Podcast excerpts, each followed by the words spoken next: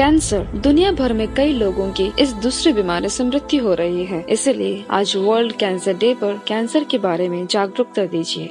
Cancer patient से नफरत मत कीजिए। उनसे प्रेम से रहिए। कैंसर सिर्फ़ शरीर में है, दिल में नहीं है, ऐसा उन्हें बताइए। दिल का नाम लेने पर मेरे दिल में एक ख्याल आया। हमारे दिल में भी पाप नाम की कैंसर से ग्रसित होकर कई लोग मर रहे थे। इसे देखकर यीशु मनुष्य के रूप में आकर सूली पर अपनी जान देकर पाप नाम के कैंसर को अपने पवित्र लहू से शुद्ध कर दिए। इसीलिए भरोसा कीजिए, आपके दिल में रहने वाला कैंसर खत्म हो जाएगा।